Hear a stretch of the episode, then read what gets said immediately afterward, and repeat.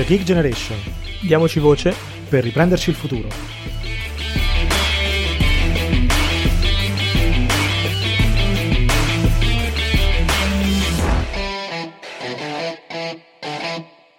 Bentornati su The Geek Generation, io sono Riccardo, qui con me come sempre c'è Mario. Ciao Mario. Ciao a tutti. Oggi torniamo con uh, le nostre interviste, con un tema che insomma io voglio trattare da molto tempo e abbiamo trovato diciamo, qualcuno di molto interessante con cui, con cui, scambiare qualche opinione sul tema. Parleremo dei tech worker. Mario, ti lascio insomma, a te la parola e ti lascio introdurre il nostro ospite che ci aiuterà un pochino nella discussione che spero e anzi credo che sarà sicuramente molto interessante. Sì, volentieri, in realtà dirò molto poco perché poi lasciamo a lui introdursi. Lui è Simone Robutti di Tech Workers Coalition Italia. Tech Workers Coalition, giusto per introdurre, però appunto poi lascio a Simone la parola, eh, è un gruppo di appunto tech workers nato negli Stati Uniti e poi diffusosi anche in Italia, quindi con lui ovviamente parleremo di quello che sono i diritti dei lavoratori del, del settore della tecnologia a oggi e di tanti altri argomenti, però appunto partiamo una presentazione. Quindi ciao Simone, grazie di essere qui. Ciao a tutti, ciao a tutte. Grazie di, di, avermi qui. Sì, uh, Tech Workers Coalition è, come dice il nome, una coalizione di lavoratori e lavoratrici del settore tecnologico, tecnici, creativi, lavoratori manuali di servizio, magazzinieri e quant'altro. Uh, come hai detto tu, è nata in America, ma abbiamo sedi in tutto il mondo, ne abbiamo 5 o 6 in Europa e una in India. E l'obiettivo, gli obiettivi sono molteplici, ma, o meglio, le strategie sono molteplici, l'obiettivo è sempre quello, eh, eh, creare potere per i lavoratori del settore tecnologico. Cosa vuol dire? Vuol dire avere maggiori diritti sul posto di lavoro, vuol dire avere peso nel, nel come viene fatta la tecnologia, nel perché viene fatta e eh, usare chiaramente poi questo potere per il bene e il benessere collettivo. Questo si fa in tanti modi, eh, chiaramente ogni sezione locale ha priorità diverse, ci, ci operiamo nel, nell'ambito della cultura, nell'ambito, in ambiti più tradizionalmente sindacali, quindi sul luogo di, organizzazione sul luogo di lavoro, con forme che assomigliano a quelle del sindacato, con forme totalmente diverse. Uh, facciamo anche ricerca, alcune sezioni locali pubblicano Uh, facciamo reti di altre organizzazioni, soprattutto in America il movimento dei tech worker è molto più sviluppato che in Europa, quindi uh, Tech Workers Coalition è un hub dove organizzatori di altre organizzazioni si trovano per scambiare idee e uh, magari concertare azioni più, più ampie. E, um, e questo è quanto. Chiaramente in Italia ci sono problematiche un po' più specifiche e la condizione dei tech worker è molto diversa da quella dei tech worker americani, ad esempio, più simile a quella dei, dei tech worker indiani, se vogliamo, ma...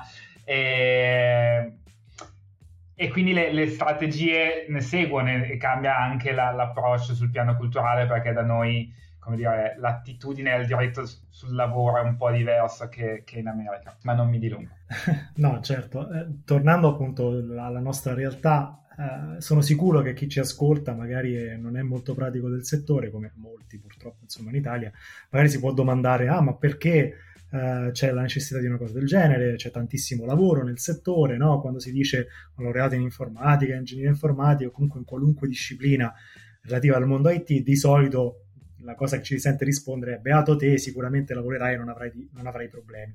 Questo sicuramente è vero perché comunque c'è molto mercato, ehm, questo mondo però apparentemente insomma pieno di opportunità meravigliose in realtà nasconde comunque molte insidie, specialmente se ci si affaccia in questo mondo, diciamo così, un po' ingenuamente, un po' candidamente, senza avere un'idea di ciò che si può trovare e purtroppo le tante volte che ci siamo trovati a commentare le mancanze dell'orientamento, eh, Mario, eh, si sprecano e penso mm-hmm. che insomma la cosa sia, sia molto comune.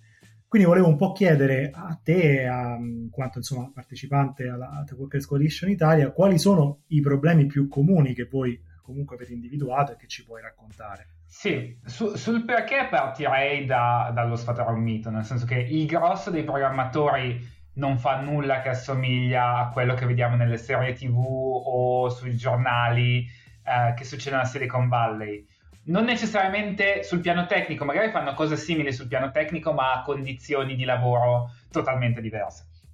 E se i numeri ci dicono che in Italia i programmatori, certo, stanno meglio di tante altre categorie, ma nulla che si avvicini ai livelli di privilegio di uno, speci- diciamo, uno specifico sottogruppo di programmatori in Silicon Valley, perché poi anche in Silicon Valley c'è gente che vive in sé in una stanza, fa fatica ad arrivare a fine mese, magari se perde il lavoro finisce per strada. Questo è uno dei paradossi, soprattutto a San Francisco dove la, la, la situazione abitativa è molto problematica. Quindi a, neanche in America è vera questa cosa, quest, questa mitologia del programmatore strapagato riguarda una fetta molto piccola. Quindi mettendo da parte quella cosa lì, a cui credono anche i programmatori, nel senso c'è una, un bispensiero, una distanza cognitiva tra quella che è la tua realtà quotidiana in ufficio e il modo in cui te la racconti, in cui quel mondo lì è sempre un, a un passo di distanza e poi non arriva mai.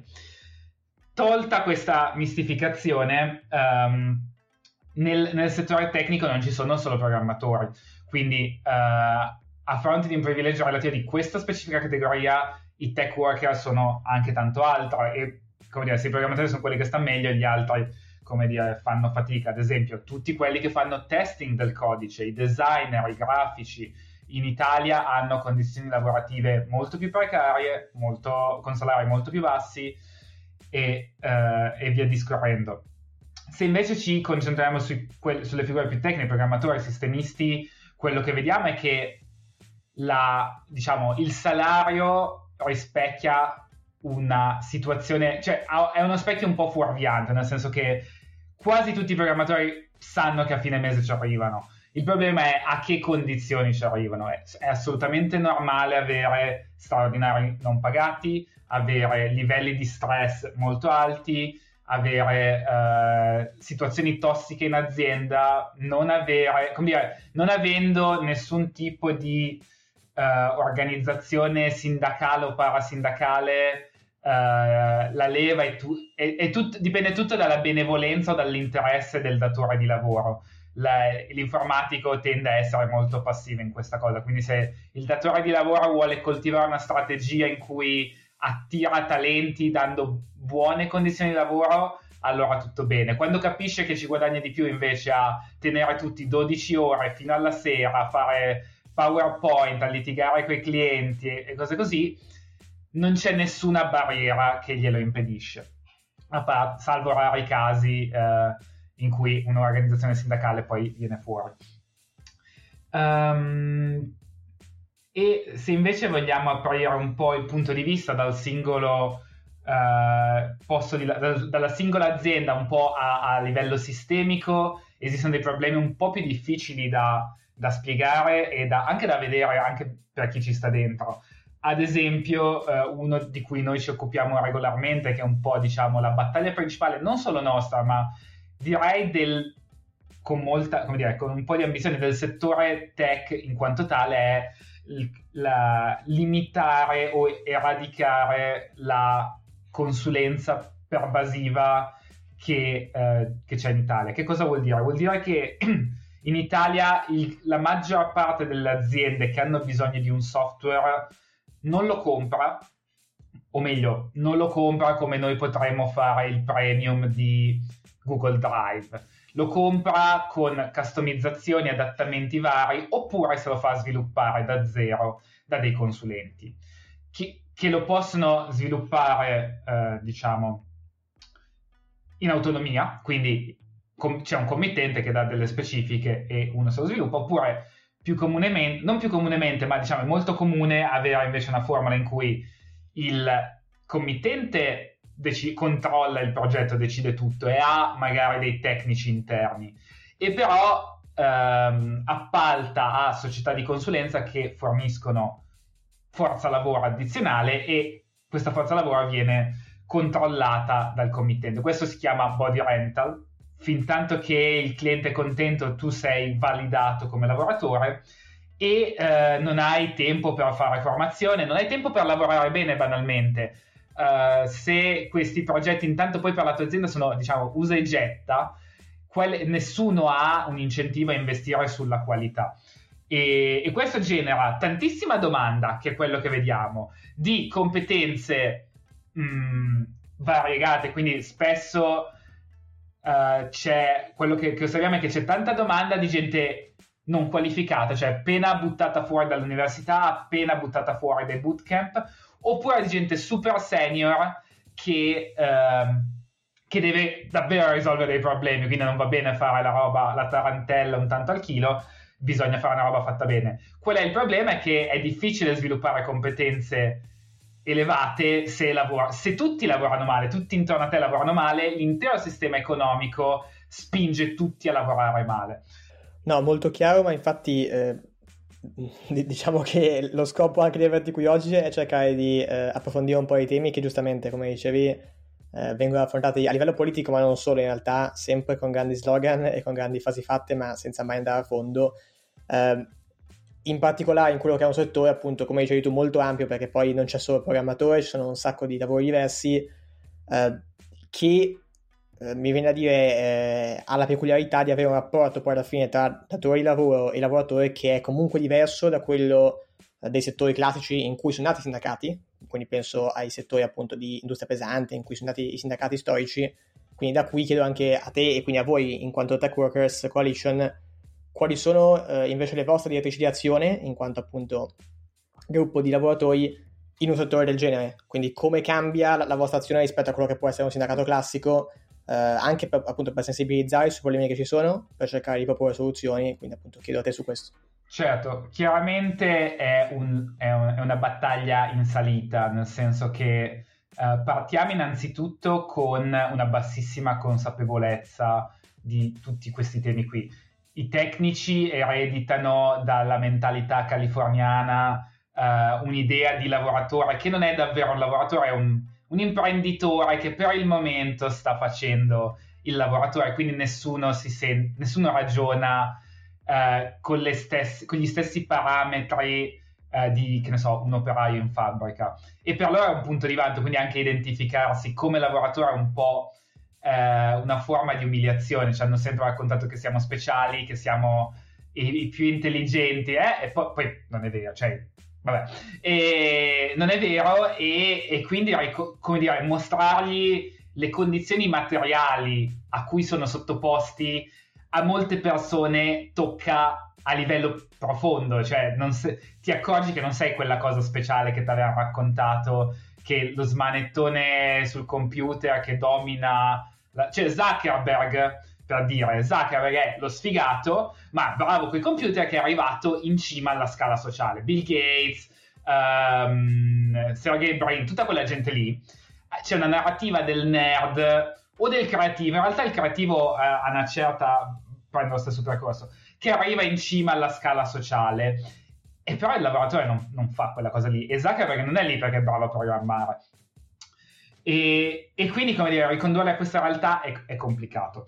Diciamo, questo sul piano, sul piano, culturale. Noi lo facciamo appunto creando questa nuova identità del tech worker, che è una, un compromesso, nel senso, sei comunque speciale, non piangere, sei comunque in una posizione particolare, e secondo noi questo è vero, i lavoratori tecnologici nel 2021 hanno una posizione strategica nel come dire, hanno un peso specifico che altre categorie non hanno perché tramite loro passa la produzione di quello che oggi porta soldi, che è i sistemi digitali. Da una parte o dall'altra i grossi movimenti, cioè Zuckerberg, Google, Amazon, Microsoft, perché sono esplose? Perché c'è stato dei cambiamenti storici in cui la tecnologia digitale ha, ehm, ha avuto un peso notevole e chi la crea ha un peso notevole. Quindi pensiamo che i tech worker sì abbiano comunque un ruolo speciale, però sono comunque lavoratori, non sono imprenditori, non sono uh, freelancer, non sono, eh, son, se siete dipendenti ragionate da dipendenti, questa è una cosa che cerchiamo di insegnare. Perché se no cosa succede? Succede quello che, questo lo diciamo sempre, succede quello che è successo ai grafici negli anni 80. Negli anni 80 ah, la pubblicità, il marketing, eh, i grafici, i designer, i comunicatori erano i nuovi, eh, come dire, eh, padroni del mondo, tutto si, a Milano, que, tutto quel, adesso è mitizzato quel Fininvest, quella roba lì. Eh, viene mitizzata e loro si sen- cioè, prendono una, una, fraccata di soldi, hanno una categoria in espansione e poi cosa hanno continuato a ragionare in, in questi termini, siamo, siamo, speciali, ci mettono su un piedistallo, ci danno un sacco di soldi e ci mettiamo tut- tutti uno contro l'altro per spartirci questa torta. Il risultato, oggi, prima dei 35 anni, se da grafico guadagni qualcosa, cioè arrivi a fine mese solo facendo grafica, sei un privilegiato. La maggior parte deve abbandonare per strada perché è un po' come fare l'artista, cioè mh, mm, non c'è più quel, eh, cioè come dire, è una categoria di gente considerata quasi viziata per voler fare il grafico, è una, un'ambizione, cioè eh, non è, una, è come fare, studiare filosofia. Non era vero negli anni Ottanta questa cosa, facevi grafica pubblicitaria, ti pagavano un bel tocco di soldi. E gli informatici, non fra 10, non fra 20, non si sa quanto, necessariamente seguiranno questo percorso, perché la, come dire, le, le, le, condizioni materiali poi diventano quelle, non, la categoria non crescerà all'infinito e i rubinetti per un motivo o per l'altro prima o poi si chiuderanno. Quindi questa è un'altra leva che usiamo. Va, oggi sei un privilegiato e oggi devi combattere perché se no domani quei privilegi se ne andranno. E poi insegniamo anche la solidarietà, cioè oggi è un privilegio, lo puoi fortificare e lo puoi spendere un domani per aiutare altri lavoratori come te. Questo chiaramente dire, risuona solo, solo con alcune per persone. Però andando al pratico, che è un po' quello che mi hai chiesto, quali sono le leve si, o le metodologie che si usano?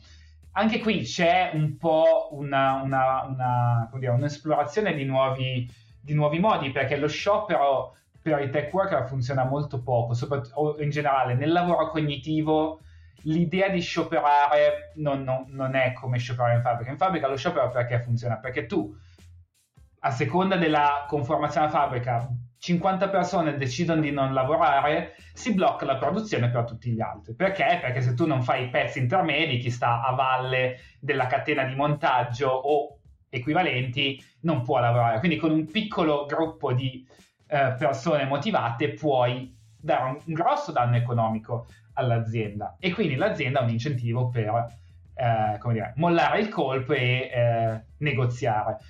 Per il lavoro cognitivo questa cosa non funziona, se oggi non lavori domani lavorerai il doppio, col doppio dello stress. E, ed è vero, cioè non, ehm, se un ticket di un bug non lo chiudi oggi, è domani sempre lì. E, e non è detto che, cioè, eh, non è come dei pezzi in fabbrica che oggi ne fai 50, domani ne fai 50, il giorno dopo ancora 50. E, e, quindi questo è un problema. Qual è la risposta? Sia in America che in Italia, diciamo, in man- so- o anche nel resto del mondo, se ne è volute delle strategie abbastanza simili di sciopero, però con un danno mediatico. Quindi per l'azienda contano i progetti che entrano, però contano gli utenti, conta la visibilità, conta la reputazione e, e quindi se tu mostri, vai in piazza anche solo un'ora a, uh, a dire Ah, eh, per dire, esempio, la, la, mega protesta in Google per le molestie sessuali. Eh, nos- I nostri manager hanno un approccio, eh, come dire, eh, pessimo alle molestie sessuali, proteggono i propri pari, eh, nascondono, insabbiano. Portiamo 5.000 persone davanti a Google con i cartelli a dire questa cosa qua, ne parlano i giornali di tutto il mondo. E ne hanno parlato i giornali di tutto il mondo e ha avuto un impatto. Stessa cosa con Project Maven, che era il progetto di Google per i sistemi di puntamento all'esercito. Premesso che, vabbè, Google è un fornitore dell'esercito da quando, da quando esiste Google, e, e, quindi, vabbè, questo progetto qua era proprio la punta dell'iceberg, però si sono voluti mettere di traverso, hanno protestato fin tanto che i giornali non ne hanno parlato, Google ha fatto una figura un po' da cioccolatai e ha cancellato il progetto.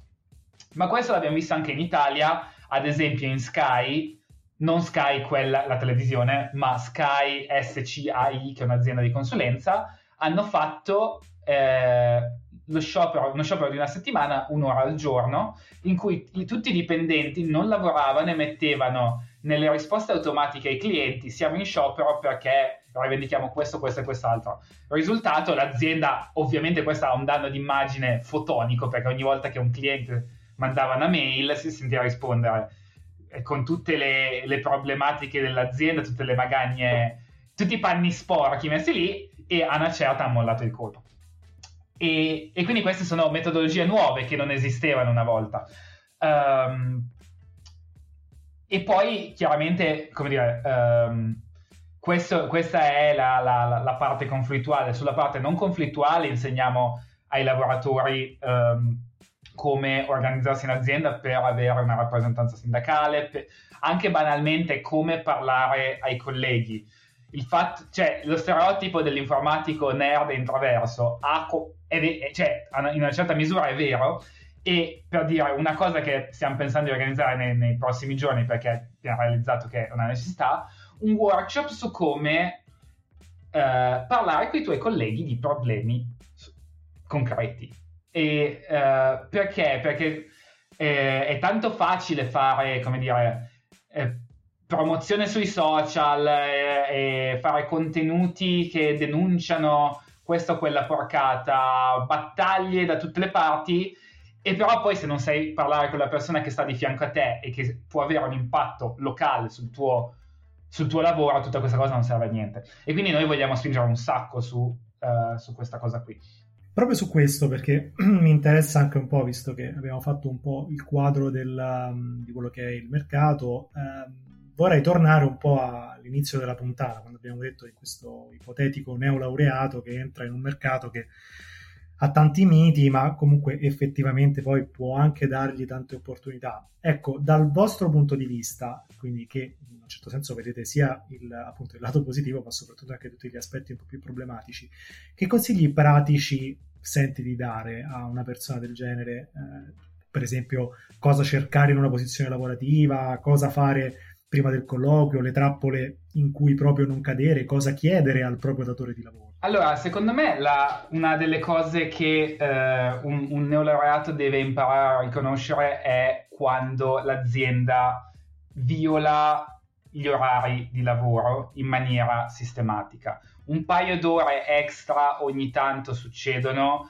se questa cosa diventa eh, regolare si parla, di, eh, si parla, di, furto salariale, se non è pagato si parla di crunching quando è, estre- è estremo e eh, questo si, può già vedere dai colloqui o dagli, addirittura a volte dagli annunci. Spesso le aziende vogliono scartare le persone che già che, che sanno riconoscere questa cosa, quindi mettono delle, de, come dire, degli int, delle, dei segnali che, quest, che, lavorano in un certo modo. Quindi quando si, si legge la, il candidato deve saper lavorare sotto pressione o deve essere flessibile nell'organizzazione del proprio lavoro. Queste qui spesso sono parole in codice per dire ti spremiamo come un, un'arancia.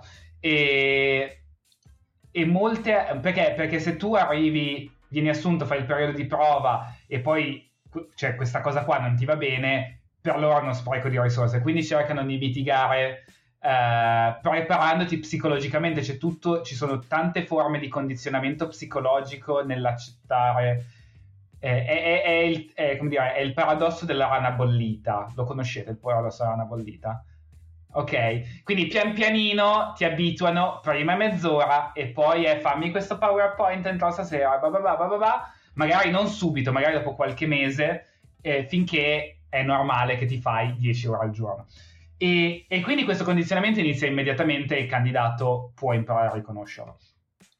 Uh, un altro punto, secondo me, fondamentale mm, per i tecnici soprattutto, è saper individuare il modo in cui l'azienda approccia la crescita del candidato, ovvero um, la formazione e la crescita, diciamo, anche passiva del candidato, nel senso essere esposti a nuove tecnologie, essere esposti a modi più strutturati di fare le cose, è responsabilità dell'azienda. Um, i, i, lavoratori, come dire, sono sempre, com- sono ancora convinti che sia uno contro l'altro e chi studia di più ha diritto a salari migliori, ma, uh, come dire, per esperienza e per quello che, che vediamo, Uh, lo studio personale non riesce mai, mai neanche lontanamente a supplire a, a lavorare otto ore al giorno in un'azienda sana, con buone pratiche, che magari alloca delle, eh, degli orari specifici per la formazione. Quindi tutte queste cose vanno chieste. vanno chieste anche direttamente, magari in fase di colloquio, perché ehm, dire, a domanda diretta, se non sanno rispondere in maniera chiara, la cosa un po' puzza. Uh, sia sulle metodologie, diciamo, um, su come, ad esempio, come si fa la revisione del codice nella vostra azienda? Una banalità, ovvero quando un programmatore produce del codice è, no- è la norma in quasi tutti gli ambienti che al- qualcun altro nell'azienda lo validi e lo approvi. E se non sanno rispondere a questa cosa, anche l'HR dovrebbe sapere rispondere a questa cosa. Ci sono dei processi consolidati. Se non c'è un processo chiaro, chiaro a tutti, e questo puzza del fatto che in realtà questa cosa non la facciano. Poi ogni categoria tecnica e creativa ha i suoi equivalenti, ad esempio come versionate il codice, delle banalità, oppure per, sto pensando per i grafici, come, come vi scambiate il materiale, come versionate il materiale, che strumenti usate e um, tutte queste domande tecniche possono scavare in una disorganizzazione aziendale che avrà un danno profondo, che non vuol dire necessariamente inseguire l'ultima tecnologia, questa è un'altra cosa su cui siamo un po' critici, uh, vuol dire fare le cose in maniera ordinata e strutturata, perché maggiore organizzazione vuol dire anche meno stress per il lavoratore. Um, poi vabbè, cose un po' più secondarie, non farsi abbindolare dai benefit, tutta questa narrativa della Silicon Valley con col l'ufficio tutto di vetro e la frutta gli snack e le bevande gratis, va bene, cioè io la, ho la frutta in ufficio, quando ho la frutta in ufficio mangio più frutta, va bene, eh, il problema è quando questi benefit vengono usati per, come dire, nascondere delle condizioni contrattuali o salariali meno che ideali. E, e funziona, a livello psicologico funziona, non, è, come, è, come, l'assaggino gratis a, al supermercato, cazzo è super buono, qualunque cosa ti danno gratis o in un buffet è più buona perché è gratis. E, e, e, quindi quel meccanismo psicologico del buffet si applica anche in ambito lavorativo. Il calcio balilla, il ping pong, quelle robe lì, sì, occhio, sì, sì che non siano specchietti per le allodole. Oltre a questo, eh, per chi è studente o studentessa adesso, neolaureato, laureata, ma anche chi eh, sta per prendere un diploma, eh, abbiamo appena eh, abbiamo lanciato poche settimane fa una campagna dedicata a, agli studenti di informatica, quindi un po' molto specialistica, questa, molto focalizzata questa campagna, su, eh, contro quella che chiamiamo consulenza predatoria, che è un fenomeno eh, specifico del, dell'IT, per, perlomeno per quel che ne sappiamo noi, in cui le aziende di consulenza non solo dire, si relazionano alle università cercando di condizionare i programmi e cercando di um, avere un peso nel, nelle decisioni dell'università, che è una critica a sé, e quello che fanno è invece in maniera molto aggressiva andare a reclutare uh, i, la, gli studenti e le studentesse magari ancora prima che finiscano il corso di laurea. Quindi esistono seminari, esistono career day, esistono tutta una serie di spazi in cui queste aziende entrano per intercettare, perché poi si, si, tratta di intercettare, intercettare gli studenti prima che possano guardarsi intorno e comprendere il mondo del lavoro, così da essere infilati in quei meccanismi, in quei, quegli ambienti di lavoro tossici e essere sottoposti a quel condizionamento psicologico di cui abbiamo appena parlato. E quindi noi abbiamo iniziato una campagna che ruota principalmente su questo tema, l'abbiamo chiamata Apriamo gli occhi, nome non molto originale, ma eh, non siamo, non siamo bravissimi con i nomi, anche quella precedente, alziamo la testa, slogan super generico, però funzionano. E, e però vogliamo in questa campagna anche ragionare su altri problemi legati alla relazione tra università e tecnologia, in particolare l'invasione della privacy dovuta alla didattica a distanza uh, in tempi di pandemia e um, in generale sollevare uh, l'attenzione su, su, appunto tutte le strutture del, del, settore IT. Infatti mi fa piacere che più volte hai detto della narrativa della Silicon Valley perché in Italia ancora oggi abbiamo molto questa insomma, idea del data worker come appunto della serie tv sulla Silicon Valley o comunque delle storie che ci arrivano uh, di grandi imprese come dicevi tu prima che insomma citavi le, i soliti noti e invece il futuro sempre di più ovviamente vedrà al centro i tech workers, eh, come anche tu dicevi già oggi, eh, sono senz'altro al centro del, eh, dei settori più avanzati e lo saranno sempre di più, quindi è importante anche in un paese come l'Italia chiarire fin da subito alcune condizioni, alcune eh, caratteristiche, insomma.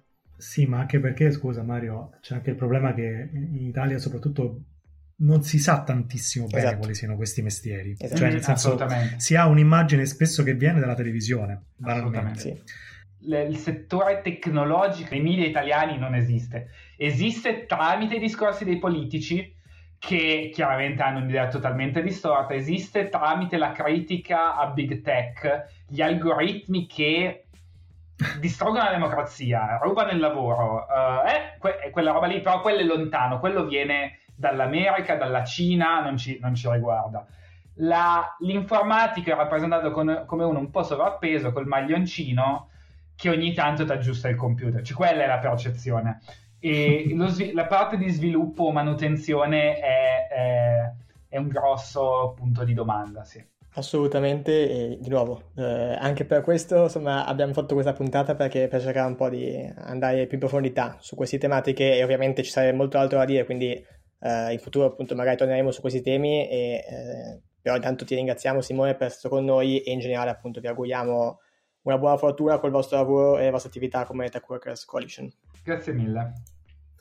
Sì, assolutamente. Poi, ovviamente, se volete essere aggiornati su tutte le attività che fanno, insomma, li, li trovate su, sui social e sul, sul, loro sito web. Basta cercare, insomma, Tech Workers Coalition Italia e trovare tutti quanti i riferimenti.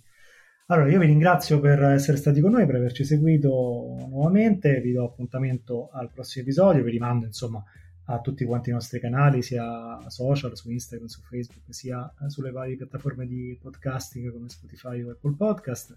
Seguiteci, lasciateci una recensione, insomma tutto quello che voglio darci. Insomma, come al solito, diteci anche la vostra, fateci un po' sapere se avete avuto esperienze di questo tipo, se conoscete un po' il settore, insomma tutte quante le le opinioni e le testimonianze, come al solito, ci, ci aiutano e ci interessano molto. Vi do appuntamento al prossimo episodio. Ricordate, diamoci voce per il futuro.